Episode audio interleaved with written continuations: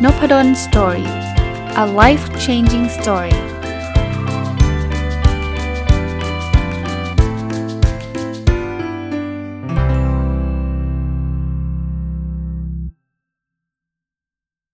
สวัสดีครับ ยินดีต้อนรับเข้าสู่นพดลสตอรี่พอดแคสต์นะครับแล้วก็วันศุกร์นะครับยินดีต้อนรับเข้าสู่รายการ MBA Weekly นะครับ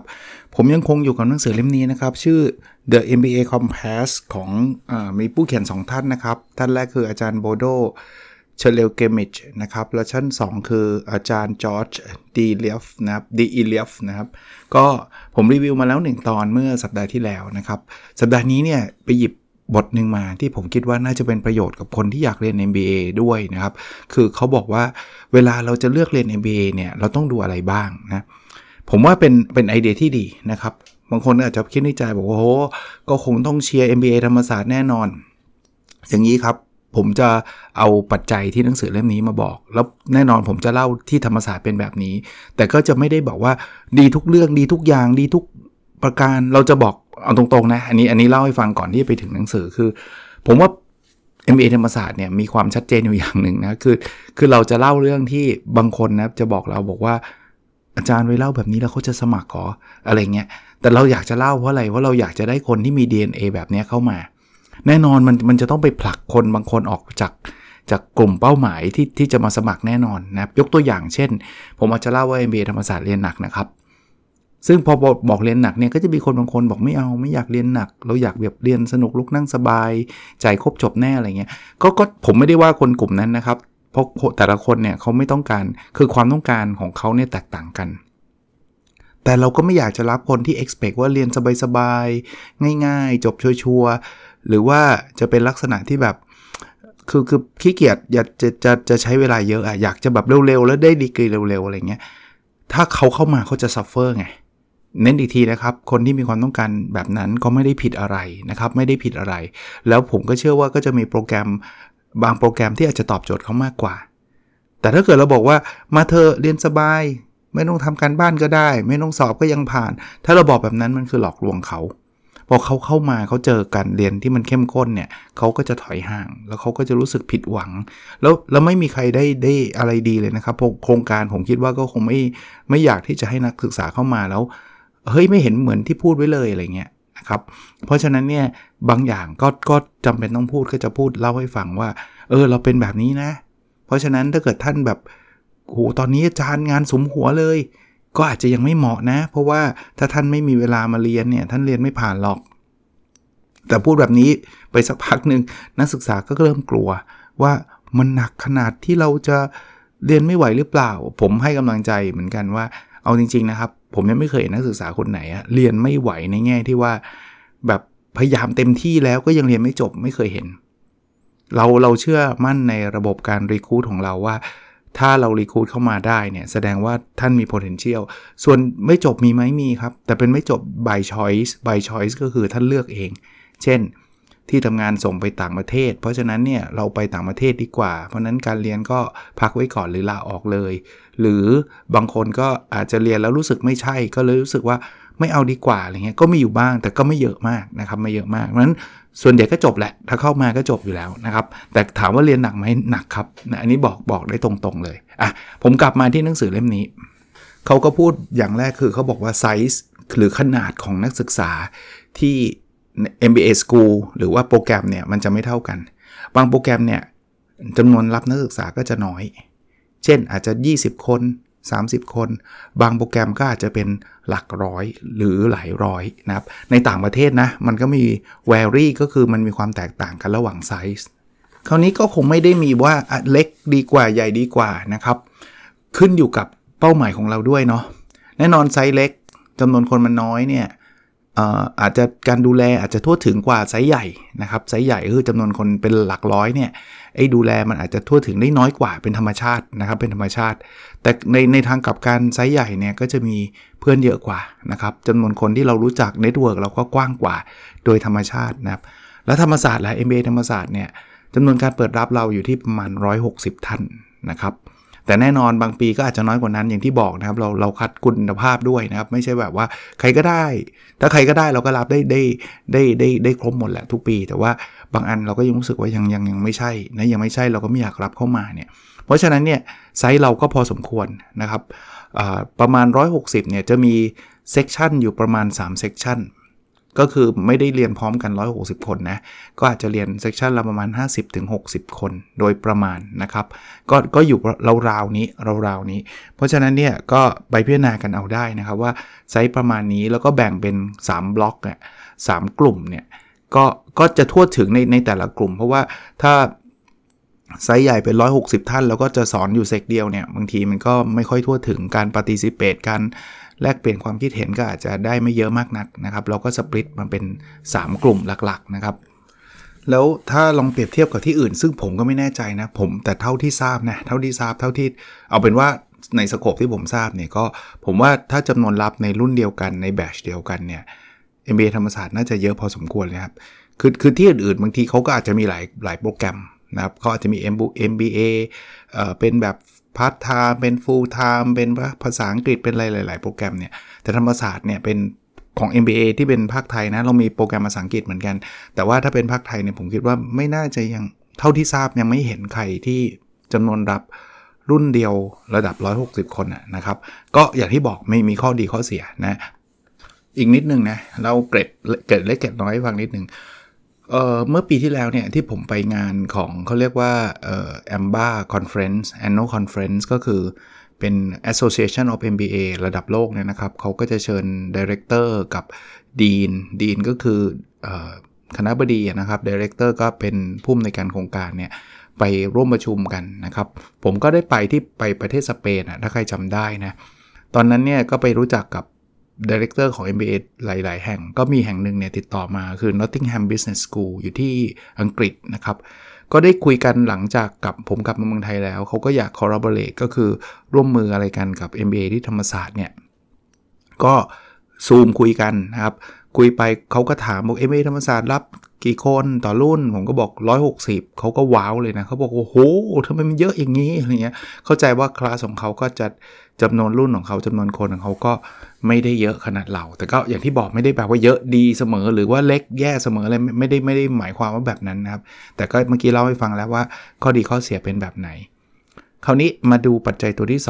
2เขาผมใช้คาว่าความหลากหลายแล้วกัน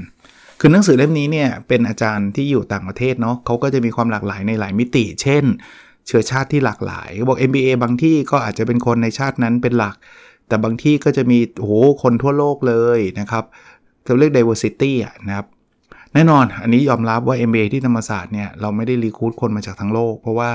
เราเป็นโปรแกรมภาษาไทยนะครับ เพราะนั้นเนี่ยคนไทยล้วนๆไหมล้วนๆครับเอาเอามีแทรกบ้างนานๆที่จะมีคนลาวมาบ้างนะครับ แต่ว่าไม่ไม่เยอะนะครับไม่เยอะน้อยมากนานๆทีจริงๆนะแต่ว่าไอ้พวก internationalization เนี่ยอาจจะไม่ได้เยอะนัก ไม่ได้เยอะนัก ถ้าเป็นโปรแกรมภาษาอังกฤษ ซึ่งเรามีอีกโปรแกรมหนึ่งเขาเรียกเจมบ้าเนี่ย อันนั้นเนี่ยจะมีนักศึกษาต่างชาติเป็นคนต่างประเทศที่ทำงานในประเทศไทยบ้างอะไรเงี้ยมาเรียนอยู่อยู่บ้างนะครับ มีพอสมควรแหละ แต่ว่าเอาเอากลับมา MBA ธรรมศาสตร์ซึ่งซึ่งผมเป็นดีเลกเตอร์เนี่ยคนไทย แต่ว่าความหลากหลายมันไม่ได้แปลว่าต้องเป็นเชื้อชาติอย่างเดียว อย่างเพศเนี่ยเราประมาณครึ่งๆเลยนะครับ ผู้ชายกับผู้หญิงเนี่ยผู้หญิงมากกว่าผู้ชายนิดๆนะประมาณ 60-40 โดยประมาณ แต่ว่าก็สวิงนะครับบางบางปีก็ผู้ชายมากกว่าผู้หญิงก็มี แต่ว่าจะจะไม่ได้แบบเอียงไปเทไปด้านใดด้านหนึ่ง ไม่ใช่มีแต่ผู้ชายหมดเลย หรือมีแต่ผู้หญิงหมดเลยแน่ๆนะครับ ผมว่าอันนี้ diversity อันเนี้ยเราทำได้ดี อายุเนี่ยจะ range ตั้งแต่ 20 ประมาณ 25 คือจบมาแล้วประมาณ 3 ปี อันนี้เป็น requirement อยู่แล้วนะครับ 25 จนไต่ไปจนถึง 40 ก็ยังมีนะครับ 40 ก็ยังมี แต่ว่ากลุ่มใหญ่ๆ น่าจะ 25-35 เป็นหลักนะครับ เพราะนั้นก็จะมีความหลากหลายในในเรื่องของอายุเหมือนกันวิชาชีพสำสำหรับ MBA ธรรมศาสตร์ก็หลากหลายนะครับ เราจะมีคนจบวิศวะ เราจะมีคนจบทางด้านสาธารณสุขศาสตร์ อย่างเช่น แพทย์พยาบาล หรือว่าเภสัชนะครับ เราจะมีคนจบแนวแบบสถาปัตย์แนวอาร์ตนะครับ อักษรศิลปศาสตร์นะครับ ผมว่าเยอะอาชีพไปเยอะเลย อันนี้ผมว่าเป็นอีกอันนึงที่ที่เป็นเสน่ห์ของโครงการ MBA ไม่ใช่ที่ธรรมศาสตร์อย่างเดียวนะครับ ที่ที่อื่นๆ ผมก็คิดว่าน่าจะเป็นแบบนั้น แต่ก็มีเหมือนกันบางที่เท่าที่ผมทราบบางทียกชั้นมาเลยแบบจบปริญญาตรี business แล้วก็ต่อ MBA กันทั้งกลุ่ม อันนั้นก็จะความหลากหลายก็จะน้อยหน่อยนะครับ แต่ MBA ที่ธรรมศาสตร์เนี่ยเรื่อง diversity หลากหลายยกเว้นอย่างเดียวคือเป็นคนไทยนะครับ ซึ่งซึ่งก็คนที่อยากจะไปแบบพบเจอคนบราซิล คนยุโรป คนอังกฤษคนอเมริกาก็คงไม่เรียนอยู่ที่ในประเทศอยู่แล้วเขาก็คงบินไปเรียนในต่างประเทศนะครับ ปัจจัยตัวที่ 3เขาเขาใช้คำว่าเป็น organizational setting อะก็คือให้ดูสถาบันว่าเป็นสถาบันที่แยกออกมาสอน MBA โดยเฉพาะเลย หรือว่าเป็นสถาบันที่อยู่ภายใต้มหาวิทยาลัยอะผมยกตัวอย่างเช่น London Business School เนี่ยคือเขาแยกออกมา เป็นแบบ institute เลยเป็นเป็นหน่วยงานหรือองค์กรแยกออกมา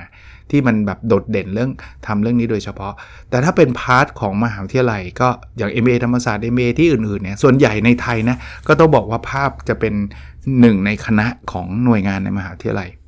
ถามว่าเราเขาจะไปดูทำไม เพราะว่ามันก็มีข้อดีข้อเสียฮะอยู่ในมหาวิทยาลัยเนี่ยมันก็จะอยู่ภายใต้ facility หรือหลาย ๆ อย่างที่มหาวิทยาลัยก็สามารถจัดหาให้ได้ เช่นการใช้ Facility ในมหาวิทยาลัย การได้ Enjoy Benefit ที่มหาวิทยาลัยมีนะครับ มหาวิทยาลัยเขาจะมีโครงการนู่นนี่นั่นอะไรเงี้ยเนื่องจากเราเป็นหนึ่งในหน่วยงานของมหาวิทยาลัย เราก็สามารถรับสิทธิ์นั้นได้ เช่นยกตัวอย่างเร็วๆนะที่นึกออกมีซอฟต์แวร์ให้นักศึกษาโหลดฟรีเราก็เป็นหนึ่งในมหาเด็กในมหาวิทยาลัย แต่ถ้าเป็นหน่วยงานแยกก็ขึ้นอยู่กับหน่วยงานนั้นรวยแค่ไหน ถ้าคุณเป็น London Business School เขารวยมากเขาก็จะสามารถซื้อซอฟต์บงซอฟต์แวร์อะไรให้ให้ได้ชัดเจนนะครับ แต่ถ้าเกิดมันแบบไม่ค่อยไม่ค่อยรวยเท่าไหร่อะตรงๆนะไม่ได้มีงบประมาณมากเท่าไหร่เนี่ยการถูกถูกแยกออกมาเนี่ยก็จะลำบาก แต่แน่นอนความที่มันเป็นองค์กรที่แยกออกมาเนี่ยมันก็มีอิสระหลาย ๆ เรื่อง เช่น การตั้งงบประมาณ rate อัตราต่างๆ อะไรเงี้ยมันก็จะสะดวกสบายในการบริหารจัดการเพราะนั้นเนี่ยนักศึกษาที่ ไปอยู่ในองค์กรที่เป็น independent หรือเป็นอิสระต่อมหาวิทยาลัยออกมาเนี่ยเขาก็จะ enjoy ในรูปแบบแบบนี้เขาจะจัดกิจกรรมอะไรแบบนี้มันก็จะจะเร็วแล้วก็จะง่ายกว่า มหาวิทยาลัยก็ต้องผ่านระบบงบประมาณราชการอะไรเงี้ยก็จะมีความยุ่งยากอยู่อยู่อยู่พอสมควร แต่ MA ธรรมศาสตร์ก็บอกได้เลยครับเป็นส่วนหนึ่งของมหาวิทยาลัยธรรมศาสตร์อันนี้ชัดเจนนะครับ ก็อันนี้ก็เล่าให้ฟังว่าเป็นปัจจัยที่ที่หนังสือเล่มนี้เขาบอกว่าเออคุณก็ไปดูด้วยนะว่ามันมันเป็นแบบไหน ปัจจัยที่ 4 เนี่ย คือเขาบอกให้ดูว่า MBA แต่ละที่เนี่ยมันมีโฟกัสที่ต่างกันนะในต่างประเทศนะครับ ถ้าคุณไปที่ Babson Business School นะ เป็นเป็น Babson College ในบอสตันเนี่ย จุดเด่นของเขาคือ entrepreneurship คือคนไปเรียนเนี่ยจะเป็นพวกเจ้าของกิจการเป็นหลัก ถ้าคุณไปที่ INSEAD ที่สวิตเซอร์แลนด์หรือ London Business School เนี่ย จุดเด่นของเขาคือผลิต MBA ไปแล้วไปอยู่พวกเป็นที่ปรึกษาทางการจัดการ consultant นะ หรือจะไม่ใช่จุดเด่นทางด้านวิชาชีพเนี่ยนะ จุดเด่นเรื่องวิชาก็ได้ ถ้าคุณไปอยู่วอร์ตัน University of Pennsylvania นะครับ ซึ่งซึ่งถ้าผมจำไม่ผิดน่าจะเป็น MBA แห่งแรกของประเทศอเมริกานะ หรือหรือ London Business School เนี่ยคุณจะคุณจะดังเรื่องเขาจะดังเรื่อง finance เรื่องการเงิน โดยเฉพาะคนที่อยากเป็น investment banking นะครับ ถ้าคุณไปเรียน MBA ที่ Northwestern อยู่ที่เขาเรียกว่า Kellogg นะครับ อันนี้จะดังเรื่อง marketing การตลาด คุณจะเห็นว่าแต่ละที่เขามี DNA บางประการคราวนี้ต้องบอกว่าอันนี้ยอมรับเลยนะครับ แต่แต่แต่แต่ไม่ใช่ว่าจะไม่มีนะ ผมว่า MBA ในไทยเนี่ยยังไม่ค่อยเด่นมากนักในแต่ละที่เนี่ย พอบอกชื่อแล้วยังนึกนึกนึกแบบภาพออกมาชัดๆ เหมือนกับ Wharton เป็นไฟแนนซ์หรือว่า Kellogg เป็น marketing แบบนี้ยังไม่ค่อยได้ ยังไม่ค่อยได้นะอันนี้ยอมรับนะครับ แต่ผมผมจะเล่าสถิติให้ฟังว่า แล้วแล้วคนมาเรียน MBA ธรรมศาสตร์จบไปทำอะไร ประมาณสัก 85%เป็นผู้บริหารในองค์กรครับ อีกประมาณ 15%เป็น entrepreneur นะครับ แต่วันนึงเนี่ยเราเดี๋ยวเราเราคงพัฒนา MBA แล้วมี DNA ที่มันชัดขึ้นนะครับก็ก็อันนี้ก็เล่าให้ฟังเป็นไอเดียด้วยนะครับ ส่วนส่วนที่อื่นผมก็ไม่ทราบนะครับว่าเขาจะเน้นประมาณไหนยังไง มาถึงมาถึงปัจจัยที่5ฮะปัจจัยที่ 5 คือเป็นฟอร์แมตของการเรียนเขาบอกเดี๋ยวนี้มันมีทั้งเอาเอาเอาเอาเร็วๆนะ มี full time full time ก็คือต้องลาออกมาเรียน part time ก็คือเรียนในเวลาที่ไม่ต้องเป็นเวลางาน เช่น เย็นวันธรรมดาหรือวันเสาร์อาทิตย์ หรือจะเป็นออนไลน์ ออนไลน์คือคุณไม่ต้องมาที่ที่มหาวิทยาลัยนะครับ แล้วเดี๋ยวนี้มีแถมเป็นไฮบริดด้วยอะไฮบริดก็คือแบบ onsite บ้างออนไลน์บ้าง เป็นโมดูลบ้างนะโมโมดูลเช่น บางบางที่ก็จะเป็นแบบนี้นะ คุณไม่ต้องมาเรียนเป็นทั้งเทอมนะ แต่คุณอาจจะต้องใช้เวลา 2 สัปดาห์ มาเรียนที่ campus นะครับ หลังจากนั้นกลับไปทำงาน อาจจะมีคลาสเย็นออนไลน์บ้าง แล้วก็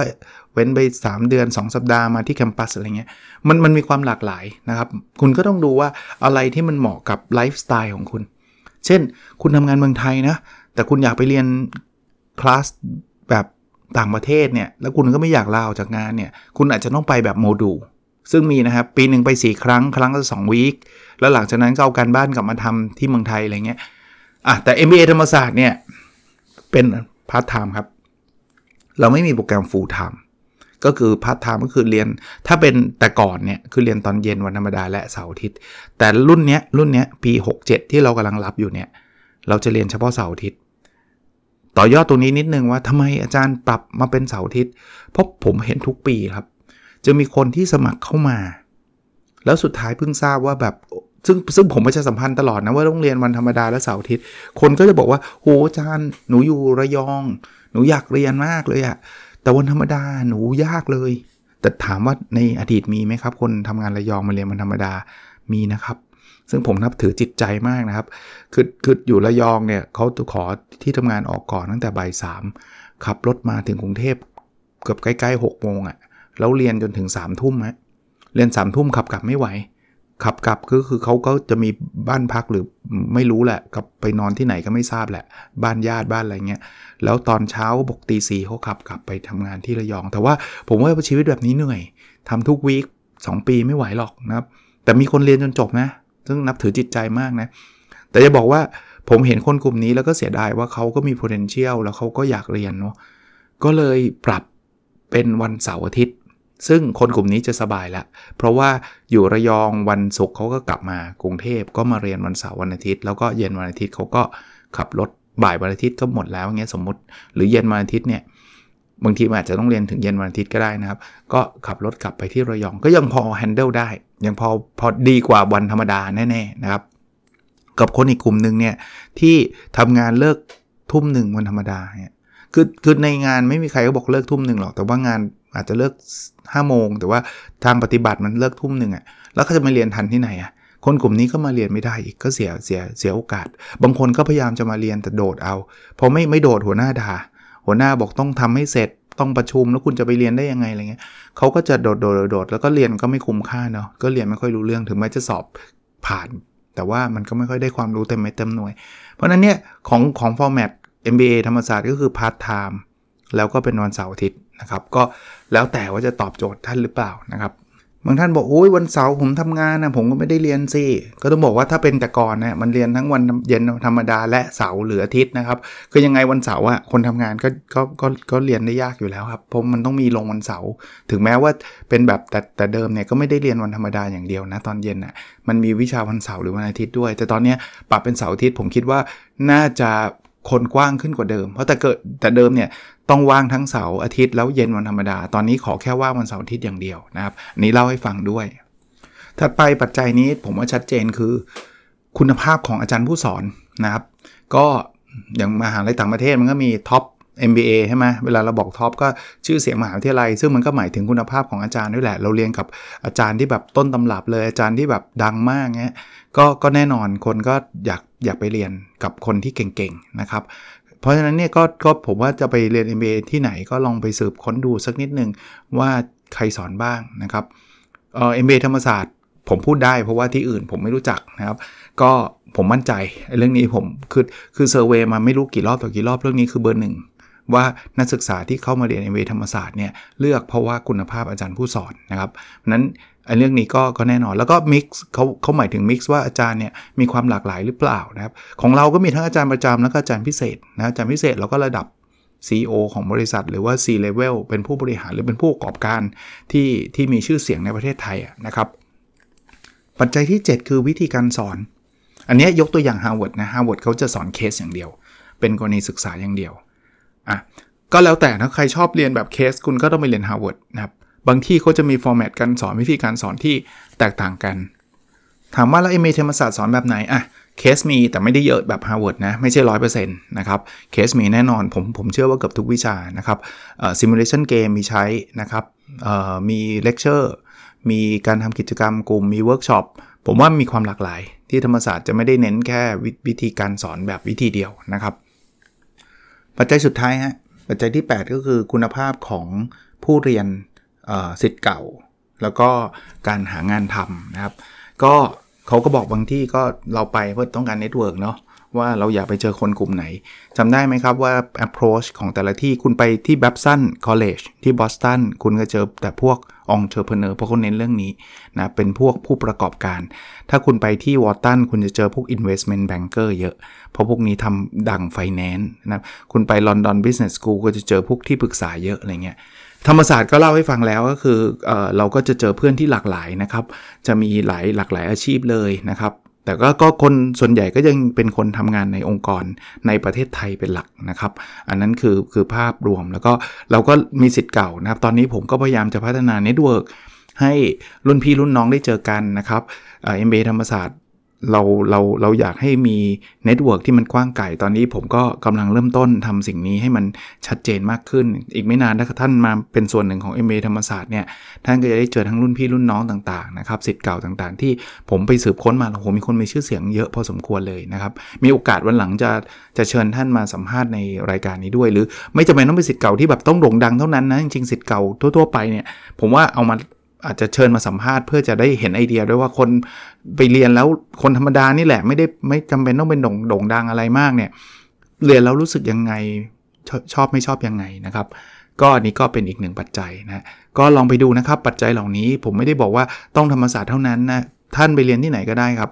ที่มันไปตอบโจทย์ชีวิตท่านอันนั้นดีที่สุดนะครับประชาสัมพันธ์นิดนึงนะครับ ตอนนี้ MBA ธรรมศาสตร์เนี่ยจะมีออนไลน์ Open House วันที่ 21 กุมภาพันธ์นะครับเวลา 1 ทุ่มถึง 2 ทุ่มนะผมเป็นคนไลฟ์เองนะครับคือคือมีทีมไลฟ์ของคณะนั่นแหละนะตามได้ที่เพจ MBA ธรรมศาสตร์นะครับลองลองติดตามที่นั่น หรือว่าเพจธรรมศาสตร์ Business School ก็ได้ แต่ว่าถ้าใครเป็นอยากอยากเข้าไปชัวร์ก็ตามที่เพจ MBA ธรรมศาสตร์นะอันนั้นจะจะ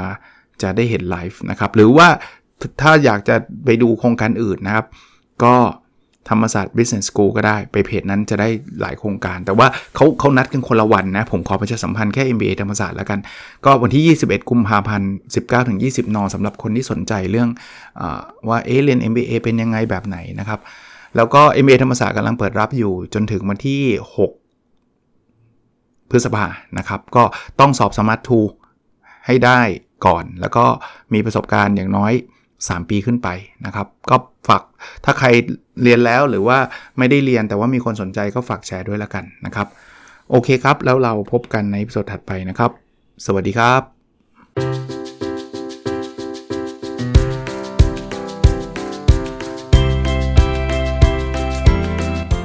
n o p a d o n Story a life changing story